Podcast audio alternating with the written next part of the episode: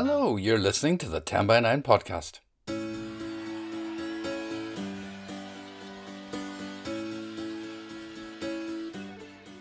And here we are again, back under restrictions no schools, no pubs, no travel, and still the virus. So, on today's podcast, we're looking back to 2019 with three stories told at various live events and all involving adventures abroad, just to remind us of what we had and will have again. I'm Paul Doran, and in 2011, Pádraig Ó Tuama and I started 10 by 9 in the Black Box in Belfast. It's very simple 10 by 9, where 9 people have up to 10 minutes each to tell a true story from their own life. Oh, and we love it. Now, despite the pandemic, we haven't gone away, but we have migrated to Zoom for the foreseeable. You can find all our events and all the things you need to know about us and more at our website, 10by9.com. Now, our first story on this podcast is from a 10 by 9 regular, Malachy O'Doherty. The theme was welcome, and he told this in the Black Box in March 2019.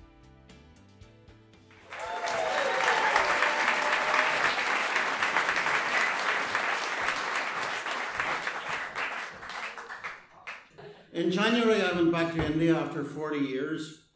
I visited Delhi, Brijghat, Kolkata, and Sangal in the Punjab. But the most important part for me was Brijghat, the pilgrim town in the Ganges east of Delhi. When I asked my Delhi hotel to arrange a car, they seemed never to have heard of the place, certainly never heard of a Western guest wanting to go there. He means Agra, the Taj Mahal. No, he wants to go to Haridwar. No, I said. I want to go to Bridge Brijghat. When I was there before, I lived in a pilgrim hostel, and people around the town got to know me, and it was a little strange now to be walking about and have no one meet my eye. This place was familiar to me, but I was not familiar to Brijghat. This made me wary. Sometimes you can't tell if people are being unfriendly. They watched me, but they did not wave or approach me the way they used to. It felt to me as if they thought I shouldn't be there. Back then, people used to clamour around me, fire questions at me like, What is your qualification? Can you be my friend? Now no one was interested, and I felt that I had lost something. The price you pay for moving on is that you give up an alternative life that you might have lived. Now, Brijghat, where I used to dander peaceably through the streets or along the water's edge, is a bit larger, busier town. I thought it was not a very attractive town either, though it has public toilets now, Helen. The, cre- the cremation industry has grown, if anyone's thinking of dying. A large section of the riverbank is taken up just with the storage of wood for the cremation fires, big banks of logs that were not there before. People travel there now in bigger numbers from Delhi and the surrounding towns of Hapur and Meerut to build bonfires over the bodies of their mothers and fathers and grandmothers and grandfathers. You might see a sample of one them there. Back then, just a few people came to the Ganges to cremate their dead, and it was a sad thing to watch. Though I spent four winters there, I had never gone up close to a cremation. I don't know why. The fires then were only occasional, not every day. I watched from the roof of the hostel. They attracted vultures too, for sometimes if a family was poor, they had not piled in on enough wood to totally incinerate the body. What remained was food, cooked food. The vultures just hover. A dozen of them might form a vertical helix or coil, perhaps actually born on the heat from the fires themselves. Some bodies weren't burnt at all. The tradition was that they did not cremate dead children, but put them straight into the river. And the wailing of grief in that exposed, wind-blown place. Nor did they cremate holy men, revered sadhus. They put them straight into the water too, for the fishes and the birds. The Ganges is a goddess. People bathe in it when they are alive, most often at the time of the full moon, to wash their sins away. In India, cremation has always been the way of disposing of a body. They don't want to lower the dead into a furnace as at Roselawn. The family and friends of the dead stack the firewood over the body themselves and stand there and watch it burn. And just as at funerals and wakes here, after a time people just turn and talk among themselves as the significance of what they're doing blends in with the ordinary life of an ordinary day. You've seen it yourself. You go into the wake house and you're hushed and reverential. and you approach the body and you look down at the waxy face and say a wee prayer, and 10 minutes later you're in the kitchen having tea from the best china and laughing at somebody's jokes or talking bloody politics again. Ah. In that sense, death has no dominion, it does not defeat life. On a walk along the river, I saw about a dozen cremation fires at the water's edge. Bodies were burning beside the bustle of life, the boats taking pilgrims onto the water, the bathers scrubbing off their sins, the picnic parties, the animal life, stray cows wandering about, monkeys trying to snatch food, dogs and other animals snuffling in the litter. This sacred place wasn't sterile, peaceful, separated from ordinary life. A priest might be praying over the body of a dead woman while children yelped and others chatted among themselves, and this balding white man with a beard and a camera stood and watched. This was not a clean and tidy place. Scraps of cloth, old plastic litter lay everywhere. You'd think if someone was coming here to burn their granny, they would tidy it up a bit, the way granny would like it. They don't do that. My first photographs were discreet. I have a camera you don't have to lift to your eye so people don't know that you're photographing them. Beside each fire was a long cane pole, the poker. The tradition is that the son of the deceased pokes the ashes. This is to register an understanding that this is no longer a person. The soul has gone. Some say that the soul goes when the skull pops in the heat, and that that is the signal for the son to poke the fire. I walked past some of the other fires and took more pictures a dog basking in the heat of the embers, a cow eating the straw of the platter on which the body was carried shoulder high to this place, another cow being fed from a discarded coffin. A man approached me to ask if I was photographing the cremation he was attending, and I assumed he was warning me off. So, like a coward, I said no, afraid that he was angry, and he accepted that, though I could see that he doubted me. I think he was not expressing suspicion or disapproval after all. So next day I came back, took more pictures of the cremations, showing how the eldest son walks around the pyre with the flame before setting light to it. And I understood now that I was welcome in this place. So when I reached a new cremation, seeing that the body had just arrived, I went up to the family and asked if I could take photographs. And there it is. A woman was laid out in a yellow cloth, covering her face but leaving her hands bare. I could see her bangles. You can see them too if you look. A man was spreading big handfuls of scented wood and flowers down her body, over her face, down over her chest and stomach. The man I spoke to wanted to know who I was, where I was from, what I would do with the pictures. I was sure he was going to send me away and tell me to have more respect for the dead and grieving. No. He asked me if I would photograph him and the officiating Brahmin. All the time, men were piling bundles of straw around and over the woman's body. Then they stacked logs around the straw. And I was missing good pictures, but I felt I had to oblige. The man and the officiating Brahmin posed for me. I realised this was the picture that had to work. This was how I was paying for my access. It had to be in focus, at least, and sometimes when you're flustered or in a hurry, you get it wrong. And this is the picture. The man on the right is the son in law of the woman being cremated. His name is Ravi Ranjan Kumar, and he works at the Ministry of Urban Development and he lives in Delhi. I had an email from him next morning asking for the pictures. I sent them to him. He's now my friend on Facebook. I don't know what he makes of the discussions there about Arlene Foster and Brexit, but I got good value out of meeting him.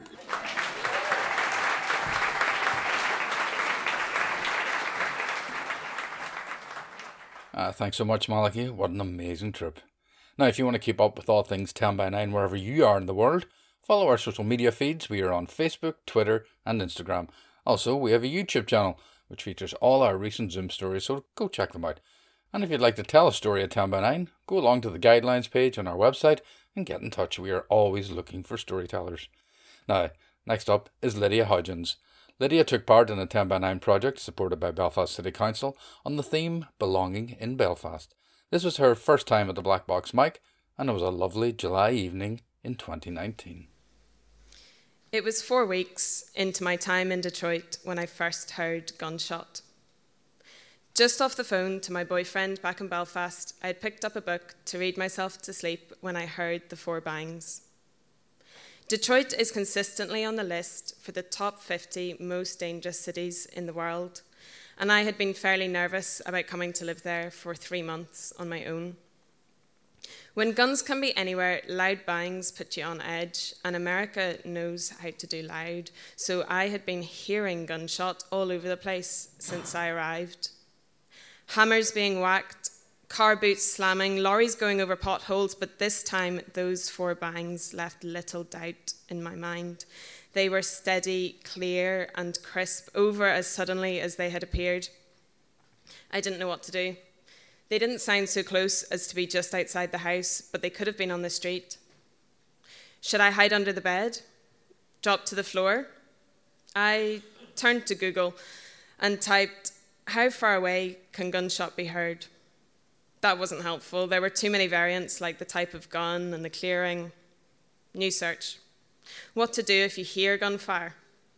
There were a whole series of WikiHow pages for dealing with gunfire, both outside and inside. How to deal with a shooting, how to deal with a shooter, all sorts of scenarios and situations. And the related articles at the bottom led on to more military style how to's, like how to march and how to salute. I checked the news. Nothing. I listened with strained ears for sirens or shouts outside. Nothing. Cursing Trump and wondering why am I here, I looked at flights home. After an hour of various Googling, I found you could listen to the police department's dispatch radio online, which eventually sent me to sleep. I'd chosen to go to Detroit for a three month research trip. I knew its reputation, and so did my friends. So, as I was leaving, and each person said bye to me like they were sending me to the grave, visibly concerned for my safety, it made me increasingly anxious about what I was going to find in Detroit. Some people tried to encourage me. Oh, sure, you're from Belfast. I'm a child of the 90s, and I didn't know much at all about gunshots. It seemed that even Detroiters were concerned about my safety as I left US borders and customs, the passport police bid me to be careful. As I eventually came to learn, be careful and be safe were standard goodbye phrases in Detroit, used like take care. But when you're new to the place, these phrases sounded like warnings and only put me more on edge. I read the crime news religiously and then would check on Google Maps where the crimes had happened to make sure they were far enough away and I knew what areas to avoid.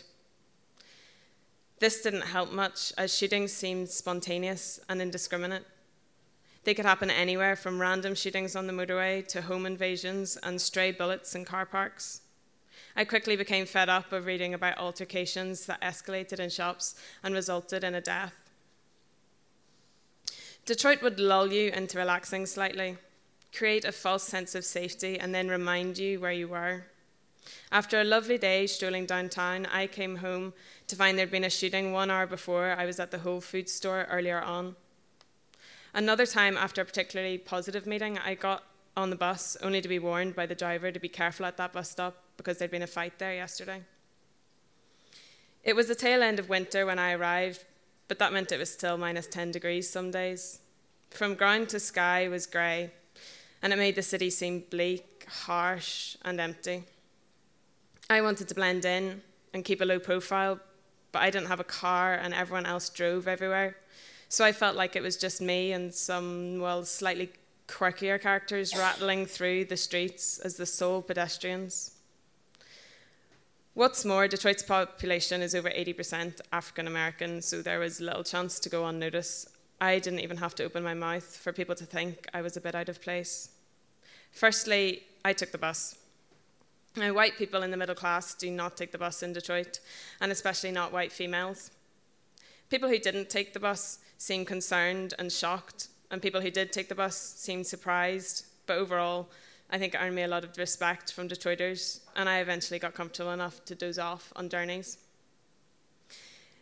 Many times, people would go to great lengths to hold the bus for me as I ran to catch it, even from quite a distance. One time, a man got off the bus two stops early in an attempt to slow it down because he had seen me running for it. I was also the only white person who used the local swimming pool and leisure centre. It was $10 for the year, and I couldn't fathom why anyone would go to a private gym when there was a 25 metre pool at this one. I felt like everyone at the leisure centre looked out for me. I got to know all the staff and the men who played pool, dominoes, and cards better than I've ever known anyone at a leisure centre at home. I hadn't ex- expected Detroit to be so friendly. People said hi in the street. At first, I thought this must be to ask for spare change or bum a cigarette, so I would only half smile in response, hoping to cut off any impending conversation. But I soon understood that this city operated like a village. So I learned to divulge my life history to the cashier and to wave enthusiastically to neighbours all along the three blocks around my house, like I'd lived there all my life and gone to school with them. With these little gestures, I came to relax into living in Detroit. The warmer weather helped as more people were about in the streets and on bikes. When the grass finally did turn green again and it quickly became knee high, and by the time I was leaving, it was waist high. This gave Detroit a countryside feeling and it made it seem unthreatening and carefree. By the third time I heard gunshot, I didn't even pause or look up from what I was doing. When I came back to Belfast, it was June, the run up to marching season. While I was in Detroit, my boyfriend had bought and moved us into a new house, the first house that we owned. Fresh off the plane, I excitedly went round all the rooms, taking them in. I faltered when in my direct eye line there was a flag on a lamppost outside. From my front windows, I could see a flag, and from my back windows, I could see a flag.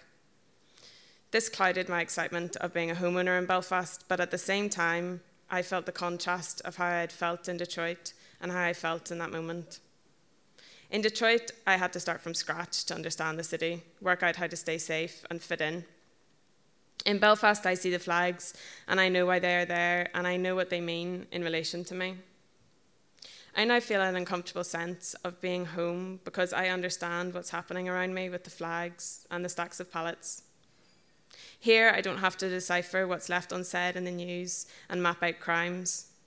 I barely register Crime Stopper vans cruising in the evening, and that leaves me with a strange sense of belonging in Belfast.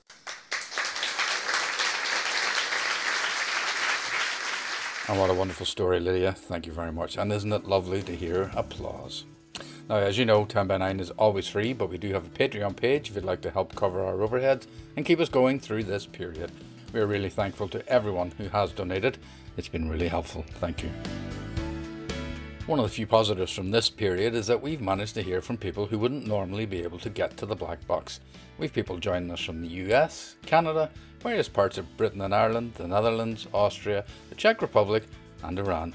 Anyone can take part by popping along to our Zoom events wherever you are in the world. Our third story in this podcast comes from the summer of 2019 again in the faraway, exotic town of Castlewellan. It's a gorgeous place in County Down, about 30 miles from Belfast, but in reality, a world away. And we were there as part of the Summer Festival in a beautiful old pub. The theme that evening was nature. Here's Nigel McKinney. I thought we were going to die in a cave in Thailand. It was autumn 1998, and me and Sheila had went on a trip to Thailand. I'd been there the year before to visit my sister and loved it. I wanted to show Sheila. It was exciting. We had a few days in Bangkok, then on one of the islands where I got attacked by a goat, but that's another story. And then we decided to go to Khao Sok National Park in the south. Khao Sok is an amazing place, a massive area of rainforest. It's on limestone, so there's amazing karst scenery, huge limestone cliffs and lakes. It's a haven for wildlife, rare plants and birds, and rarely as well elephants and tigers. We had travelled all day to get there boat, then bus, and finally a four wheel drive along a red jungle road to get, to get to the place we had picked to stay our jungle house. There's a local connection and a connection even closer to our now home. The manager was a guy called Francis Rogers from Belfast. And as we handed over our passports and signed his register, we got chatting about where we were from. When Sheila mentioned Castlewellan, he started talking about his father from Kilcoo and how he loved a place outside Castlewellan and how that's where he had wanted to be buried. Sheila's, Sheila pricked up, Slieve na Largy. She said, That's it, said Francis. One day, some years earlier, a family had arrived at the house, our house, asking permission to scatter their father's ashes on Slieve na Largy. That was dutifully given by her father with the quip that it didn't matter. They were ending up in the Isle of Man anyway, that on such a windy day. Our jungle house is a beautiful space. Houses on stilts right beside the Sok River, and on the other side of the river, large limestone cliffs. The noises were incredible. The call of gibbons and birds in the early morning, and the tick and metronomic whirring of insects at night. On the first day, we went on a trek, following marked trails on a map, much as visitors to Tollymore and Castlewellan Forest Parks do. And then we decided to do some organised stuff. Tubing down the river was great fun, going fishing with the locals in the river at night. But a cave trip was advertised in a shop in the local village, and we signed up the next day. This was before smartphones, little notice on the window. It was the rainy season, it was the autumn, and there were intermittent downpours. Nam Talu Cave, or the Bat Cave, is a 500 metre long limestone cave in the middle of the park. We were up early the next day and went to the meeting place. Only four of us on the trip me, Sheila, and two macho New Zealanders, and our guide, a young guy in his late teens. It was a beautiful day. First a road, first a road trip of an hour to Cheow Lan Lake, 185 square kilometres, a flooded valley. Then a boat trip on one of the famed long-tail boats, like a canoe, but with a car engine mounted on the back with a propeller on a long shaft. We had some food on a set of tourist bungalows set on a pontoon, and then set off on a trek through the jungle to the cave entrance picking leeches off her legs with her thumbnails, as the guide advised. Being from Fermanagh, I had some familiarity with caves. We have the famous Marble Arch Show caves, and in a previous job in an outdoor activity centre, I'd been what you might call proper caving in the White Father's Cave in Blacklion, also in the Marble Arch Geopark. And my experience there had included swimming through a river in, in the cave in total darkness. From that, I knew how potentially dangerous caving was and some of the safety precautions that needed to be taken and the equipment needed. The entrance to the Nam Talu cave was a massive limestone hole in the middle of the jungle with a small river flowing through the cave entrance. As the two New Zealanders shared a joint before we, we entered, I fleetingly looked at the guide and a thought passed through my mind that he and we weren't very well equipped for going into a cave, dressed in shorts and flip flops, and just carrying small torches. In we went anyway into the chasm, black dark, crunching along the riverbed, with him illuminating poisonous snakes and spiders on ledges along the side near the entrance. Bats, amazing limestone features all around. It was good. We were going to travel right through the cave and trek back to our starting point from the exit. I don't know how it happened, but I became conscious that, be, that we had been descending, that the passage on the river was getting narrower and deeper, and there was a lot of water with a strong force. It was then that I started to get a bit anxious. We were in a cave. It was a rainy season any more water, we were in big trouble. It was also clear that there was no going back. We'd come quite a way, nearly the 500 metres, descended a lot. The force of the water was enough to need bracing against. It was a torrent, there was white water. Up ahead, the river veered right against a rock wall and flowed into some unknown space. The guide now made clear that we had to jump into the middle of the river and swim or be carried around the corner in the dark. I was terrified. I froze. I wanted to cry. I wanted it to be over right then. This was dangerous. We needed to get out. The thoughts in my mind how stupid had we been to come on a caving trip in Thailand with no equipment? We were going to be drowned in the water, far away from home. I even started to think about the impact on our families. I'm known for my caution, maybe overly so, but this was a time and a place where caution was totally justified. I went before Sheila. We're both good swimmers. I jumped down into the river and was carried in the darkness, some dozens of metres around the corner, into a pool in a cavern where I was swimming. I was scared for Sheila, and the next thing, her sandal came rushing past in the water. Followed then quickly by her and the others. We swam on and then were able to stand up and walk. The cave widened, and with light coming in, it was clear we were near the entrance. Everyone was subdued. There was maybe some bravado from the two lads, but we had just had an experience no one was prepared for, and one that even with a wee change in the water levels could have been could have been worse, could have been fatal. I was so glad to emerge into like an emerald forest glade. It was beautiful, a gorge with trees, a river strewn with moss-covered rocks, just like the Claddagh Glen in Fermanagh near the Marble Arch Caves, where the, the Claddagh River flows through an ancient ash woodland and there's also moss covered limestone boulders. The leeches were back again, and the guide pointed out areas where elephants had been. I wasn't too worried about that at all. Back on the boat, and then on the back of a pickup truck back to our jungle house, where we recounted our experience.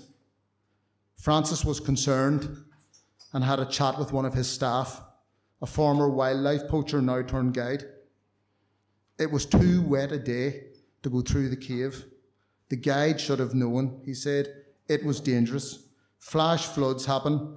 It becomes impossible to go back or forward. People get their heads banged on rocks or caught on, in stones and everything. Thank God it was over and we got on with enjoying the rest of our holiday, vowing to be more careful in future. The story has been recounted many times. The Slieve na Largie connection stone kiwis, the cave swimming leeches, the total carefree or careless attitude to the abilities of tourists and their safety. It wasn't until years later for me that the risks we had taken that day became fully apparent. In 2007, sitting at work, a news story flashed up on my computer screen. Ten tourists and their guides died in the cave um, that day, and there were other deaths before and since. Is there a moral? Well, would you go caving in Ireland with an inexperienced guide with no safety equipment? No. Don't think so. Mai pen rai, as they say in Thailand, it's okay, it's cool, but it wasn't.